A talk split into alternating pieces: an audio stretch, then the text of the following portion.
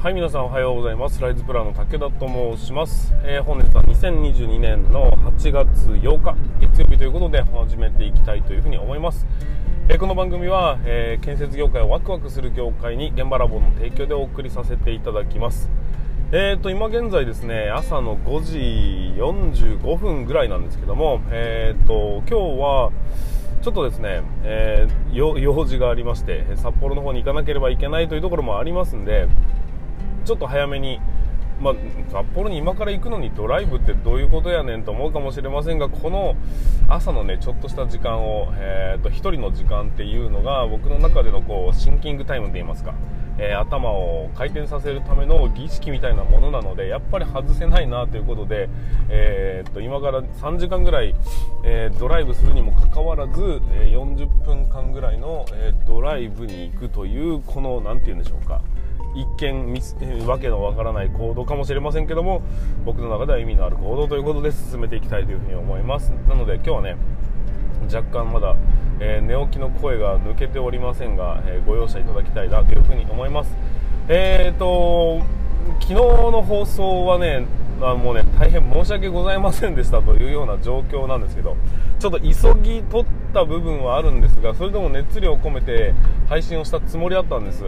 でえいつも使ってる、まあ、スマホにあの結構高性能なマイクを接続しまして、えー、お送りさせていただいてるんですよ、まあ、音声配信だからっていうのもありますし YouTube も僕そうなんですけどやっぱりね音声ってすげえ大事だなと音質ですね、えー、すごい大事だなというふに思ってまして音質が あのー、ダメだと聞く気になれないというか、えーと見る気になれないタイプなんですけど、まあ、それ結構分かっていたので音質は結構大切にしてはいるんですけどね。昨日の配信につきましては、えー、マイクの、えー、差し込みが甘かったというところでちょっとねひどかったです。非常に聞き取りづらくて大変申し訳ありませんでした。今回は、えー、ちゃんと録音していきたいというふに思いますのでご容赦いただきたいと思います。いや昨日結構いいこと喋ってたのにな、まあちょっとね、えー、うん、またいずれ撮り直ししたいなっていうふに思ったりしますが、え今日は今日でまたねちょっと違った方向でのお話をさせていただきたいなというふに思いますのでぜひ最後までご視聴いただければなというふに思います。はいということで本日もね早々に始めていきたいというふに思います。それでは進めていきましょう。武田の作業日報。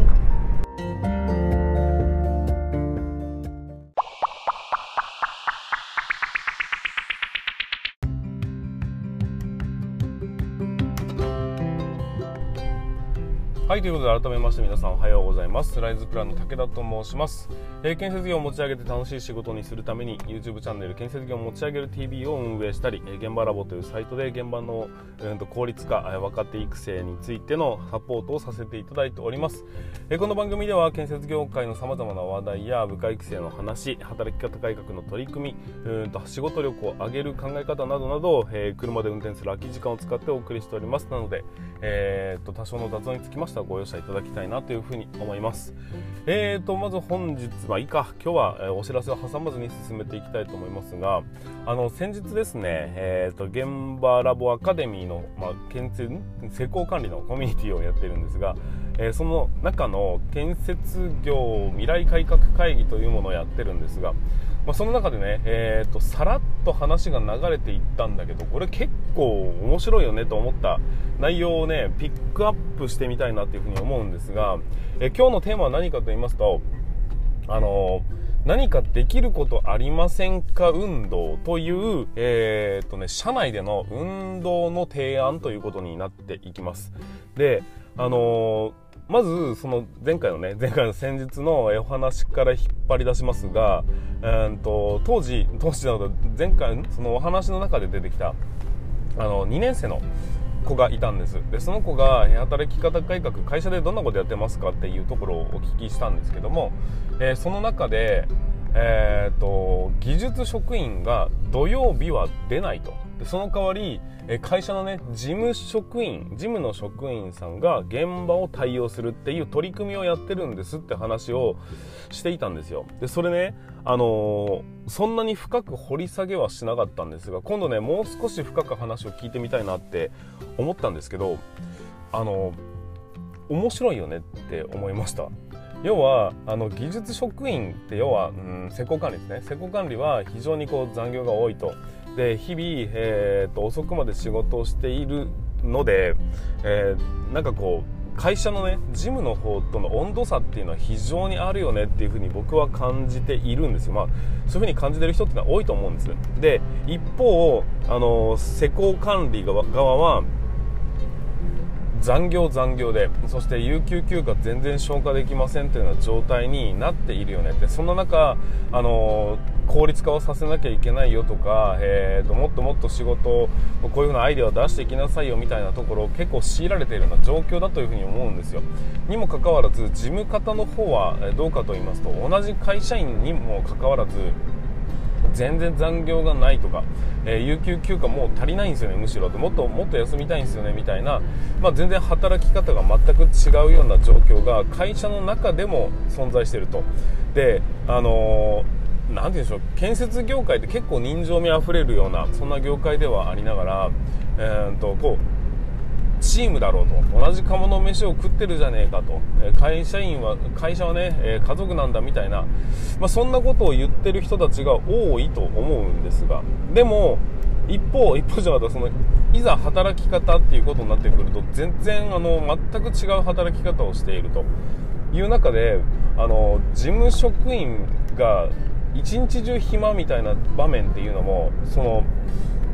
なんでも繁忙期とかそういうものもあるんでそういうのは珍しくない状況だよねっていう風に感じたりはしてるんですよ。でそれをねうまく平準化できればまあその残業その代わりしろよということではなくて例えば土曜日全然休めないんだよねっていう現場職員と,、えーと、土曜日はま全部休んで、えー、祝日も休んでっていう風にやってますっていう職員とが混在する状況っていうのはなかなかあの変だよねって思ったんです。だから社内の中で、えー、そういう落差みたいなものをつけないようにする施策として土曜日に、まあ、事務の方に出てもらいましょうというようなそういう取り組みって非常に面白いなというふうに思ったんです、まあ、どういうふうにその会社の中をね説得していったのかとか、えどういうふうにな体制にすればその事務の方でも、えー、と現場に出ることができるような状況を作ることができるのかとか、まあ、そういうのって、えーとまあなかなか難しいんじゃないかなとも思うんですがそれをね、えーとまあ、試験的にという話はしてましたがそれでもそういう取り組みをやってる会社があるっていうのって結構いろんな意味での希望なのではないかというふうに思ったんです。でそこで僕が会社に対して提案できることがあるとすれば、まあ、僕はね会社員じゃないのでえーと、今何か何か動き出すことはできないんですが、あの何かできることありますか運動ってどうなんだろうと思ったんですよ。あの基本的にこれは、えーと、社員の中でもその事務の方が現場に参加するっていうことの考え方って大切だよねというふうに思ったんです。やっぱり暇な時ってありますし早く帰りたいなと思う時もありますし。でそれをね、えーと技術職員はもっともっと感じてるんだよっていうところだったりうちの会社っていうのはこういう仕事なんだよっていうことを分かってもらったりそういうようなことを、まあ、感じてもらうためには会社のことをまずはね分かってもらわなきゃダメだよねっていうふうに思うんですよ。で会社のことを分かってもらうためにはやっぱり会社のね、えーと、中枢の仕事っていうのを経験しなきゃいけないですし例えば経理業務を行っている人だったとしても、うんと、うちの会社何で儲かってんのかっていうことのその仕組みが分かってないと良くないよねでも良くなくはないのか別に完全分業でもそれはそれで構わないんだけども、えーと、そういうふうに分かってもらうとよりね、えー、と会社のことを知る機会にもなるし、えーとまあ大変な仕事なんだっていうことを共有することにもなるわけですよ。これって組織力がうんと上がってくんじゃないのかなって思ったんです。だからこそあの事務職員側が時間が空いたなとか今日早く帰れるなっていう風になった時にあの、まあ、明日そんなにやることがないなっていう風になった時にあの現場の方に声がけをすることを、えー、義務として行うみたいなそういうような取り組みっていいんじゃないの？っていうふうに僕は非常に思っております。なんかそのうん何がそのいいのかっていうのははっきりとは見えてはきてないんですけどだけどあの何て言うんでしょう会社一丸となって現場をこなしていくようなそういう仕組みあのここはこここれはこれみたいなふうにこう完全に分業してしまうというのが、まあ、僕はいいことだと言ってるんですけどそれはあくまで、えーと、仕事量の多い部署に関しましてもっともっと仕事の、えー、スリムにしていきましょうと。でバラバラに分解しましょうということなんだけどそのバラバラに分解したものを誰がやるっていうふうに考えていくとあのなんて言うんでしょうそういう同じ会社の人にやってもらっった方がいいじゃないですか。その同じ給料の中で、えー、と回すことになりますから。まだったら 1日にね、まあ、その忙しい時は全然いいんですが忙しくない時にはそういうものをこう話をね、えー、スッと出せるような状況を作るっていうのはすごくいいんじゃないのかなって僕は思ったんですよ。なのでうんと何か手伝えることありませんか？運動というものを、えーと、会社の中でジムの方で広めることによってうんと積極的に現場の方に関わるで現場の、えー、職員さんの、えー、残業というものを会社一丸となって減らしていくという体質。そういうものを作るのは非常に面白い取り組みなんじゃないかなっていうふうに思ったんで今回ね、え提案させていただいたわけですよ。で現実的にまあその土曜日、え、現場職員を休ませて、えーと、事務職員を出すと、まあ、全員が全員っていうのはなかなか難しいかもしれませんが、えー、そういう意味でいろんな活性化にもつながりますし、えー、ね、現場のことを知ってもらうということにもつながりますし悪いことがそんなにないのではないかと、まあ、当然、事務員さんはね、えー、ちょっと楽な仕事だったのに大変だったじゃねえかっていう時期があるのかもしれませんがそれはそれで良いのではないかなと、まあ、そういう良い経験にもなるんじゃないのかなっていうふうに感じたというお話でございます。なんかね、えー、まあ、そういうのね、まあ、うん何がいいとかっていうことが、えーと明確に言えませんがでも取り組みとして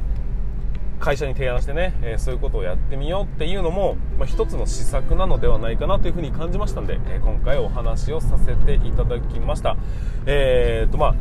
うん、うまくいくのかどうなのかも分かりませんしこれが広まるのかどうかも分かりませんが、まあ、よく考えたら会社の中にいて一方はむちゃくちゃ残業してるのに一方は軽々しく帰ってくるっていうのってなんかやっぱ変だよねっていうふうに思っていただければそういうところに